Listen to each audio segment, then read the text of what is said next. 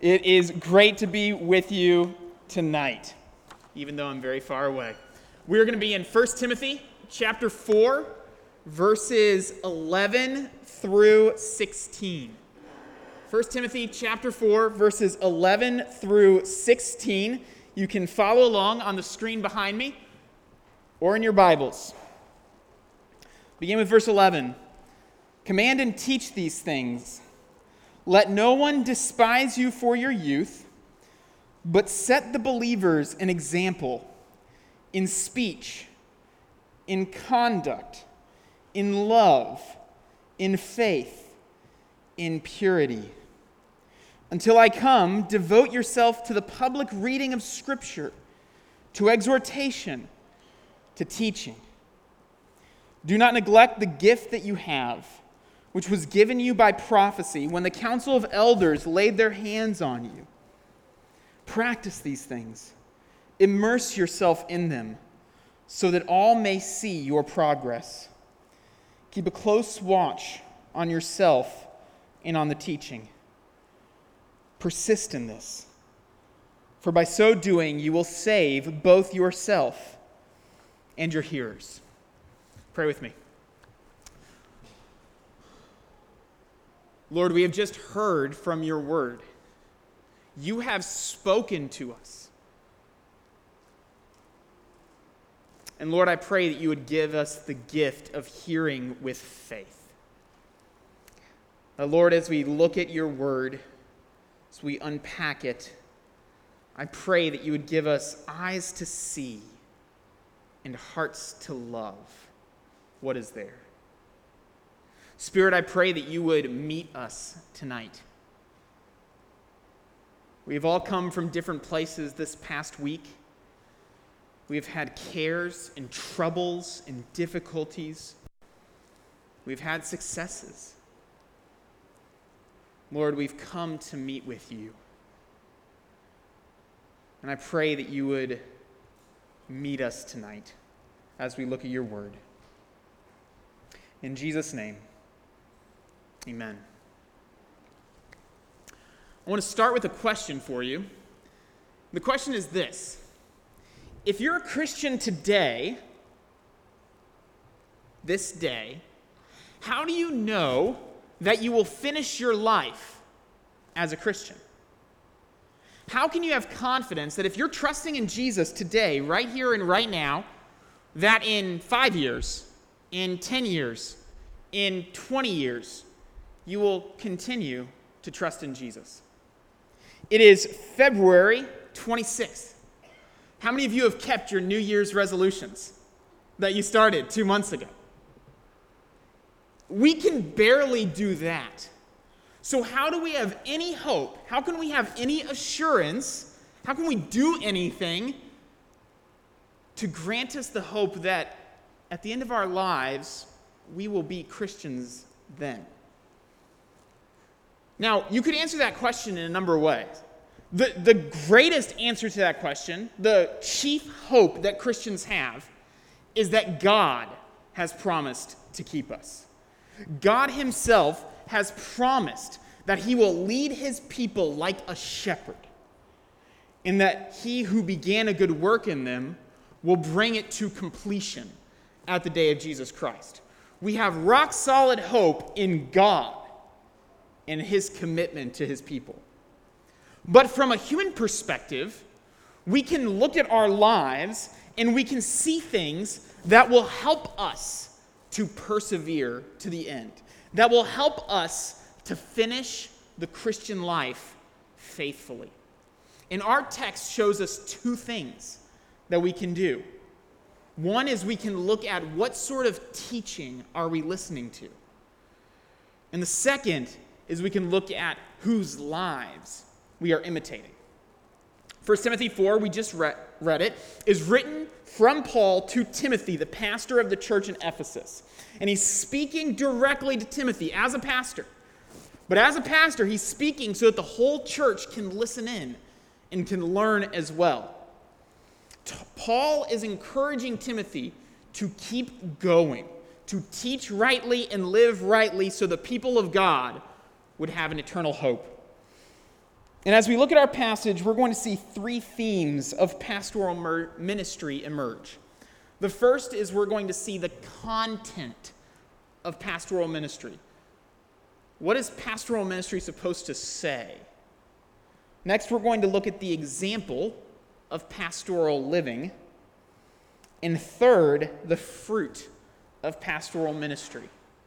The content of pastoral teaching, the example of pastoral living, and the fruit of pastoral ministry. And the main thing that we're going to see is that faithful teaching and faithful living leads to God's people's eternal joy. So let's first look at the first theme that we see the content of pastoral ministry. We've been noticing, if you've been with us over the last few weeks, that Paul is concerned in this section with teaching.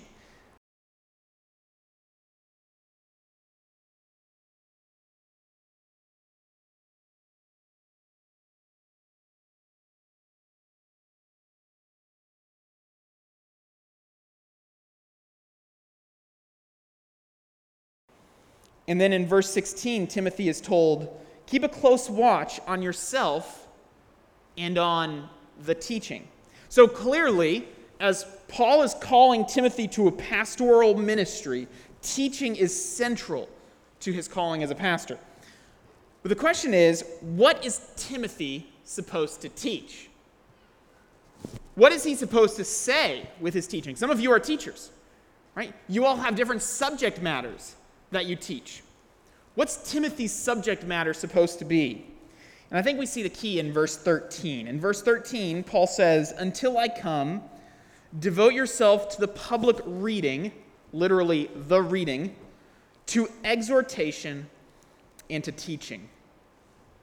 Paul says, Do this until I come, not because these are temporary things that will go away eventually, but because likely when Paul comes, Paul's going to be the one who's going to take over that. Paul's the apostle, right? He's the one who writes Bible he's going to be the one who's going to be teaching the church. But the tasks remain the same. Devote yourself to the public reading of Scripture, to exhortation, and to teaching. Pastors are called to be men of the Bible. We have one book that we are supposed to master. We are called to read the Bible for ourselves and for others. We are called to study the Bible, to teach the Bible, to unpack the meaning of a text, and then exhortation to apply that in comfort, in rebuke, and encouragement as the situation calls for. Why is Timothy supposed to devote himself to the public reading? Why is that one the first thing that Paul mentions? Devote yourself to the public reading. I think there's two reasons for this. First, the public reading of Scripture. So when Scripture is taken and read publicly for all to hear, the public reading of Scripture was the way in which God's people would have engaged with the Word in the first century.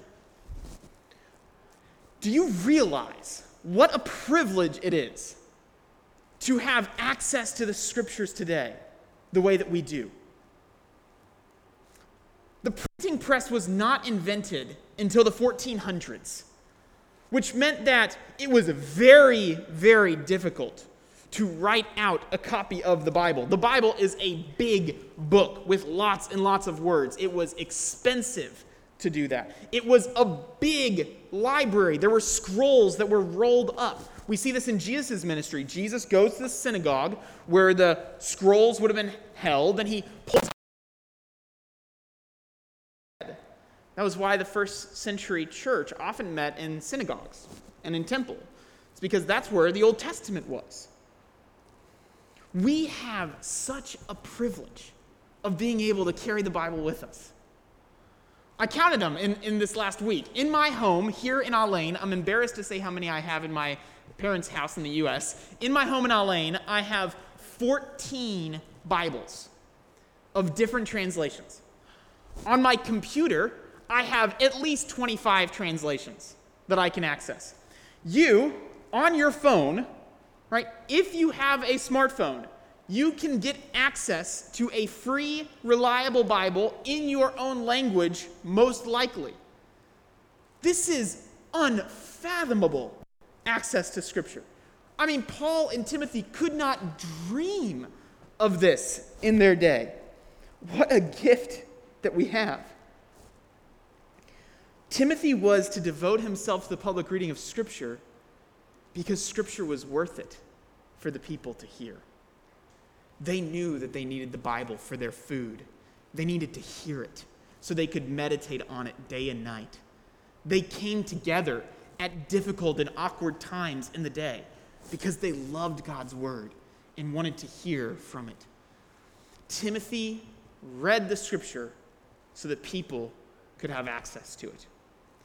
But that's only one reason why he was supposed to devote himself to the public reading of scripture.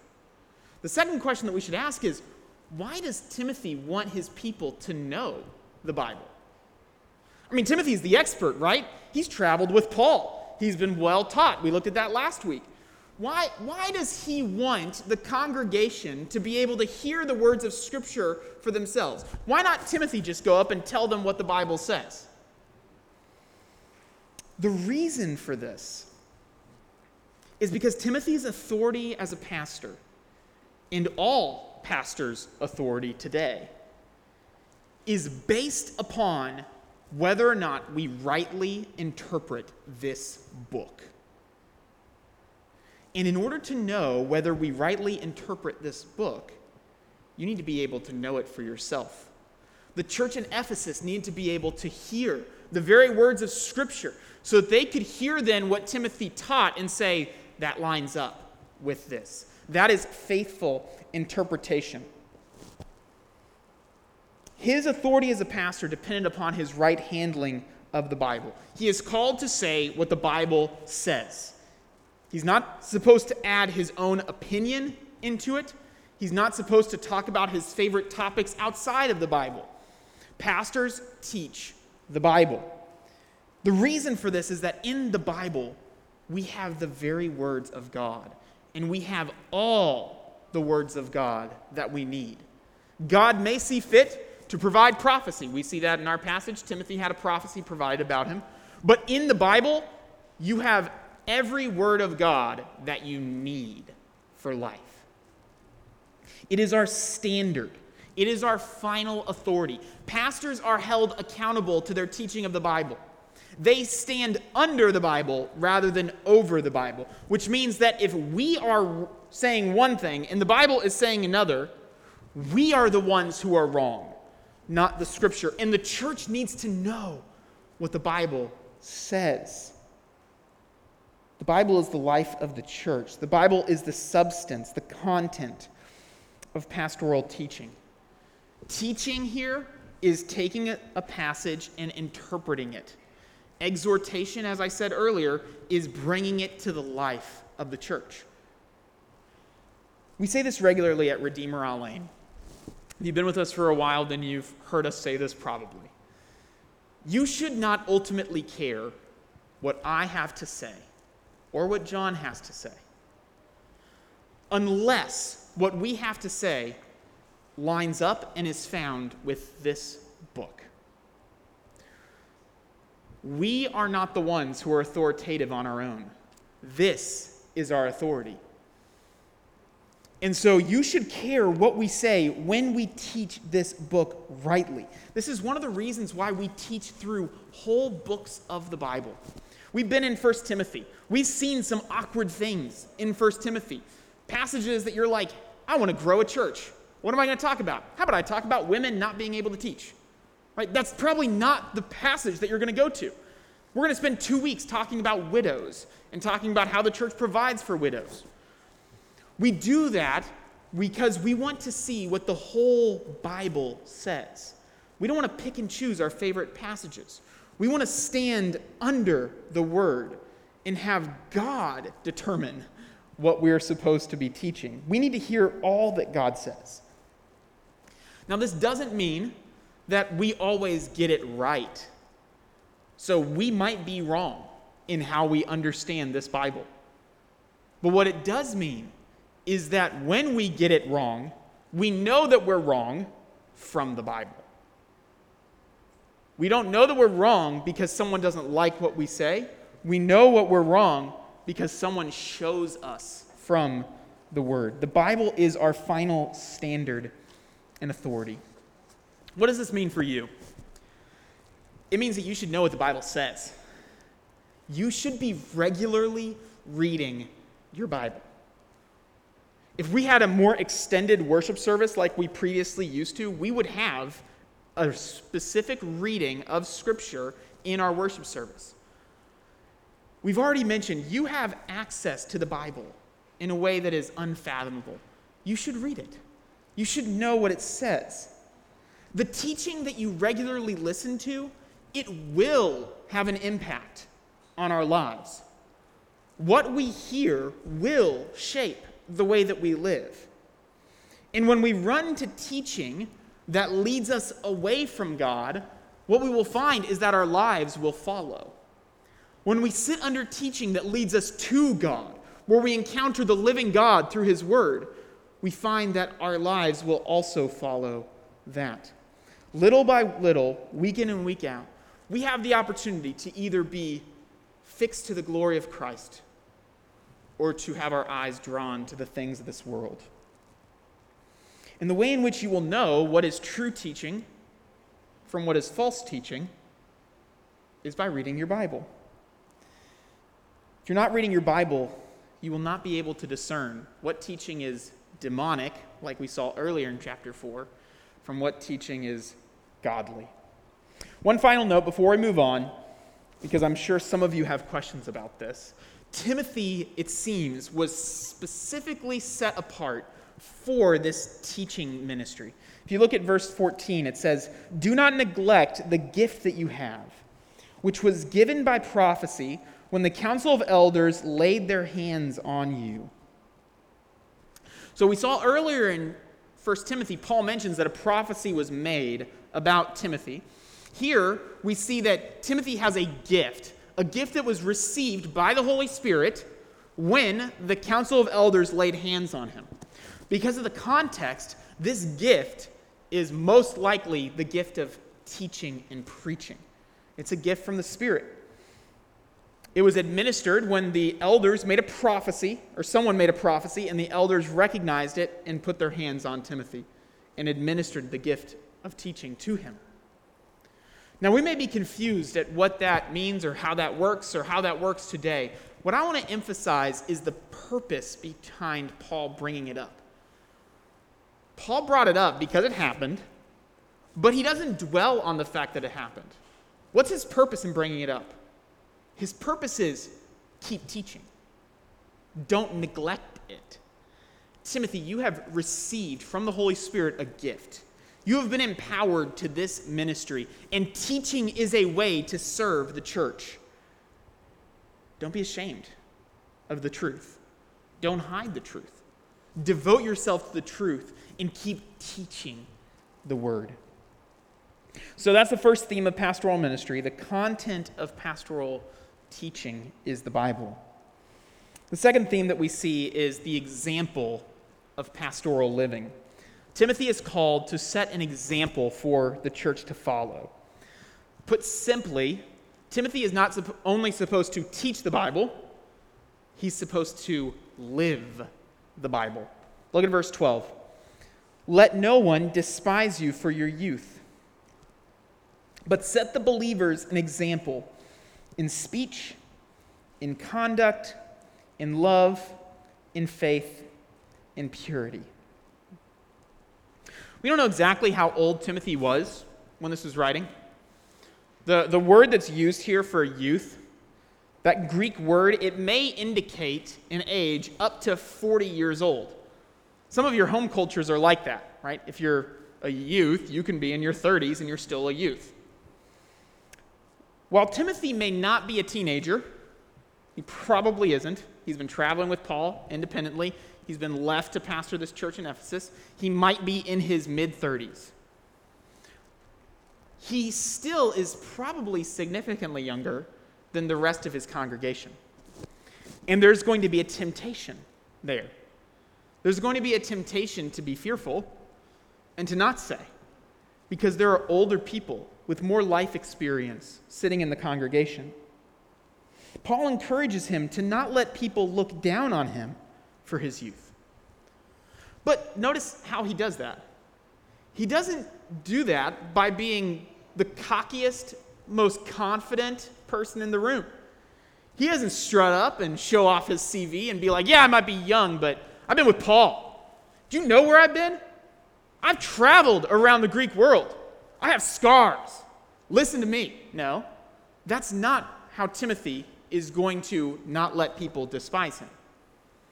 The way in which Timothy is going to not let people despise him is how? It's by setting an example for all believers, by living in a way that reflects the glory of God coming to bear upon his life. In his speech, his conduct, his love, his faith, his purity. Paul doesn't let Timothy fall back on his youth as an excuse. Sometimes we can do that.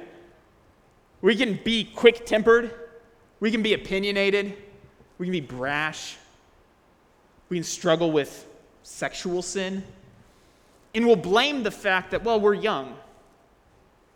Paul doesn't let Timothy do that, though.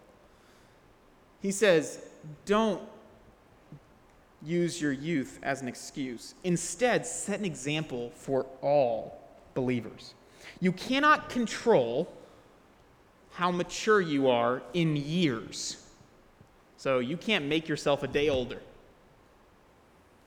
But you can control how intentionally you pursue maturity in Christ. And that's what Timothy is called to. People need not only the teaching of Scripture, but they need examples to follow. Timothy is to set an example. About three months ago, two months ago, I can't remember, sometime before Christmas, we bought new chandeliers from IKEA. We decided that we were going to stay in our house another year, and so we had these chandeliers. They were okay, but we wanted to put up chandeliers that had our personality. And so we bought the chandeliers, but guess what? I'm a pastor, I'm not an electrician, I don't know what I'm doing. And so I called somebody and I had them come out and I had them hang the chandeliers. Now, I probably could have read how to do that and tried to do it on my own and gotten electrocuted, and you guys would have found find another pastor.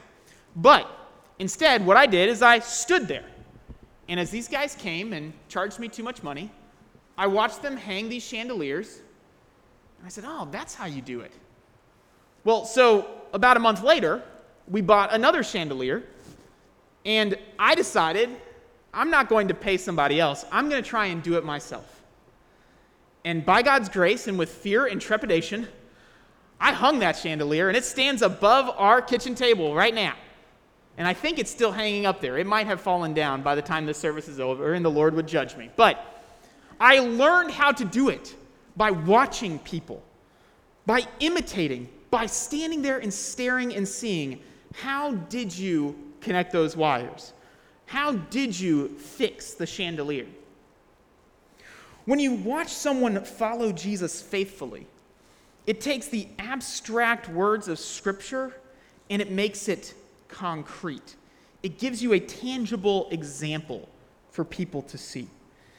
And this is what pastors are called to do. Their speech is to be humble, to be appropriate, to be measured, giving life to those who hear.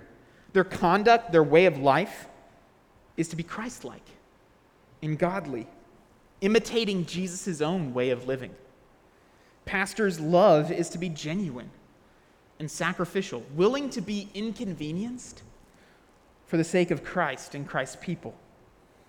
Their faith is to be significant, trusting the Lord's promises, even when things around them don't seem to be going their way and their lives are to be pure, holy, and blameless and upright before the Lord. Pastors should have the aroma, the smell of holiness, regardless of their age. You know how when you walk by the oud store in the mall, you just know where you are because there's a smell there. That's the way pastors are supposed to be. Now, I'm so encouraged by what Paul says in verse 15. In verse 15, Paul says, Practice these things, immerse yourself in them, literally be in them, so that all may see your progress.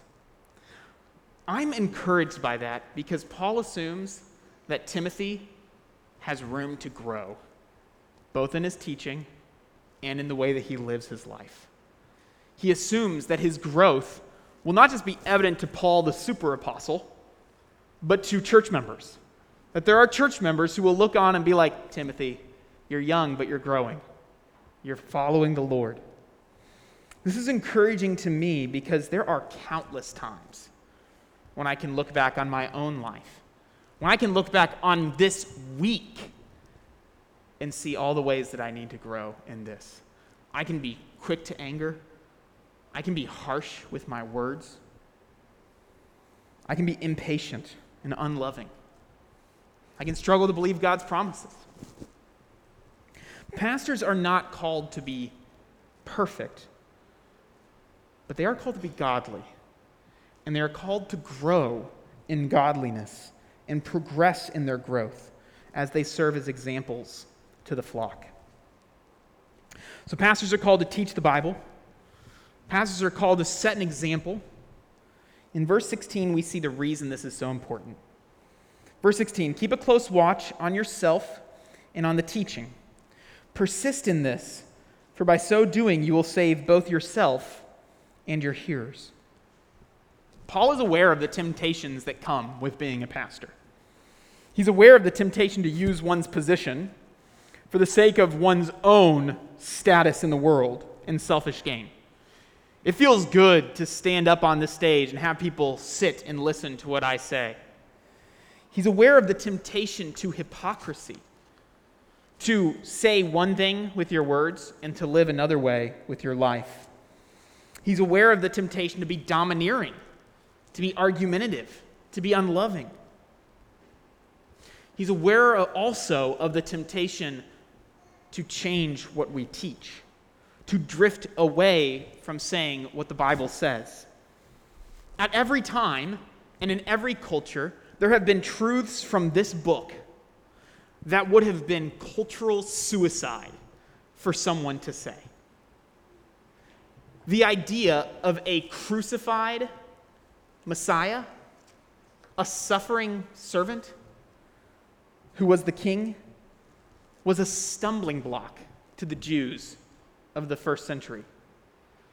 The idea of the goodness of God's creation, that stuff, physical matter, is good and made by God, would have been seen as vulgar to the Gnostics of the first century and the second century and the third century. The idea that the Bible is the sole authority for God's people would have been strongly opposed by the Roman Catholic Church in the 1500s and the 1600s. The truth of the dignity of every human being made in the image of God, regardless of their skin color or their ethnicity, would have been seen as repulsive in the American South in the 1900s or in South India in the 1900s. The equal value of men and women, that we are made both in the image of God and equal before Him in status, is seen as foolish in Central Asia and the differences between men and women are seen as bigoted in North America. In every culture, there have always been truths from this book that we are tempted to do away with, that we are tempted to drift from. And yet we are called to teach faithfully. With so many temptations from the outside and from the inside, how are pastors going to do that? They're going to do it by keeping a close watch on themselves, by being aware of their lives and what they teach. Because the stakes are very, very high. Look at verse 16 again. Keep a close watch on yourself and on the teaching. Persist in this. Why? For by so doing, you will save both yourself and your hearers. Timothy's faithful teaching and living will save both himself and his hearers. Now, Paul doesn't mean that Timothy will save himself and he will save his hearers by being a good enough person, by keeping morally clean before God. This can't be the case because in verse 10, if you guys have your Bible, you can just look up God is the Savior of all who believe. Timothy is not the Savior. God is the Savior. And how is he a Savior? He's a Savior for all who believe. We are saved by faith in Christ. Our salvation is not based on what we do, it's based on what Christ has done for us. Christ lived the perfect life. Christ died on the cross in the place of sinners. Christ rose from the dead, triumphing over death and over Satan. And as we look to him and see him and place our faith and our hope in him, we are saved. We cannot be good enough to have our good deeds outweigh our bad deeds. So, Paul doesn't mean that we're saved by doing good works. But what he does mean is that those who have believed in the good news of the gospel of Jesus Christ and have turned away from their sins, they must continue to believe and continue to turn away from their sins. Faith in Christ, it is not a one time act. Now, it is true, we are born again in an instant. We are converted to Christ. We were dead in our trespasses in one moment, and by God's grace, we are made alive. But Paul says that the life I now live in the body, I live by faith.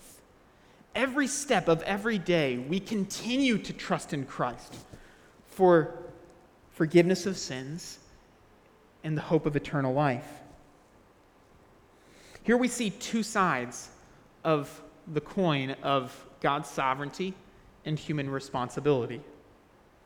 God is the Savior of all people by Timothy's faithful ministry, he will help people be saved to the end. To put it another way, in Philippians, people are called to work out their own salvation with fear and trembling. Why? For it is God who works in them to will and to work according to his good pleasure. In Ephesians 2, God prepared good works for people beforehand, and we must walk in them. Those who persevere to the end will be saved. And only those who are saved by God's grace will persevere to the end. We are called to finish the race. And according to Paul, the fruit of faithful, God honoring pastoral ministry is that salvation. It's the eternal joy of God's people. While the dangers of pastoral ministry are real, pastors have the privilege of preaching the Bible week in and week out. We have the privilege of living in a way that hopefully you can look at and you can see to help God's children persevere to the end. That is an incredible gift. We are not the ones who ultimately save, but we help people get saved by God's grace. By God's grace, through regularly teaching, a ministry that's devoted to this book, and a life that is fully submitted to God, we help people find their eternal joy in Jesus Christ, find pleasures forevermore at his right hand. Find no more suffering, no more pain, no more tears, because they have put their faith in Christ and continue to walk by faith. And pastors get to be a part of that. It can be discouraging to be a pastor, and that is good news, because that is the greatest gift of all. God's children are beloved by God. Jesus died for you. As pastors, we have the privilege of helping you enjoy God more. what does all this mean for you? Our, our text is devoted to pastors, but the, there are things that we as a church can learn. How does this affect your life? First, I would ask you and beg you to please pray for your pastors. Pray for John. Pray for myself. Pray for any other pastors that the Lord would raise up for our church. We dare not live double lives. We need to keep a close watch on our life and on our teaching. Pray that we would do that, that we would live carefully and teach faithfully. Second, pray for other churches in this city. One of the reasons why we pray for other churches every single week, why Sonny prayed for the Arabic church this morning or this evening, is because we want the church in Al Ain to be a help for people to finish the race well. We want churches to faithfully teach the word and to reflect the word in many different language groups so that God's people from every tribe and tongue and nation will be helped to persevere to the end. We want churches that not only teach faithfully, but also live faithfully. And finally, when you leave our church, which we all will, every one of us will leave this church at some point in time, you should find another church where the leaders are committed to teach the Bible and they're committed to live out everything that the Bible says. We have a membership class coming up here in a couple weeks, and one of the things that we'll do is we'll walk through our church covenant. One of the commitments that we make when we become members of this church is that when we go from here, we will join in with another church that preaches and teaches the gospel. Every one of us will leave at some point in time. And if you care about persevering as a Christian, you will not only go to a church that may be culturally comfortable, you will not necessarily choose a church that has good music or good programs. Those things can be very good things, but they are secondary. The first thing that you should look for in a church is do they teach the Bible and do their pastors live holy lives? If the church does not have those two things, then you should run and start a new church. This means that you need to know what the Bible says yourself, and you need to value what the Bible says yourself. God works through faithful churches to help his people persevere to the end, to help ensure that his children will be in his presence forever. Faithful pastors, faithful churches have the privilege of being a part of that. May God work through our church and through other churches in our city to see God's children brought into their eternal rest. Lord, we are thankful for this gift that we have. We thank you, Lord, for your word. We thank you for the examples that we have in our own lives of people who followed faithfully. And Lord, I pray that the church in Al Ain, our church, as well as other churches, would model that faithfully. Lord, as we sing your praises now, pray that you would help us to do so in faith. In Jesus' name, amen.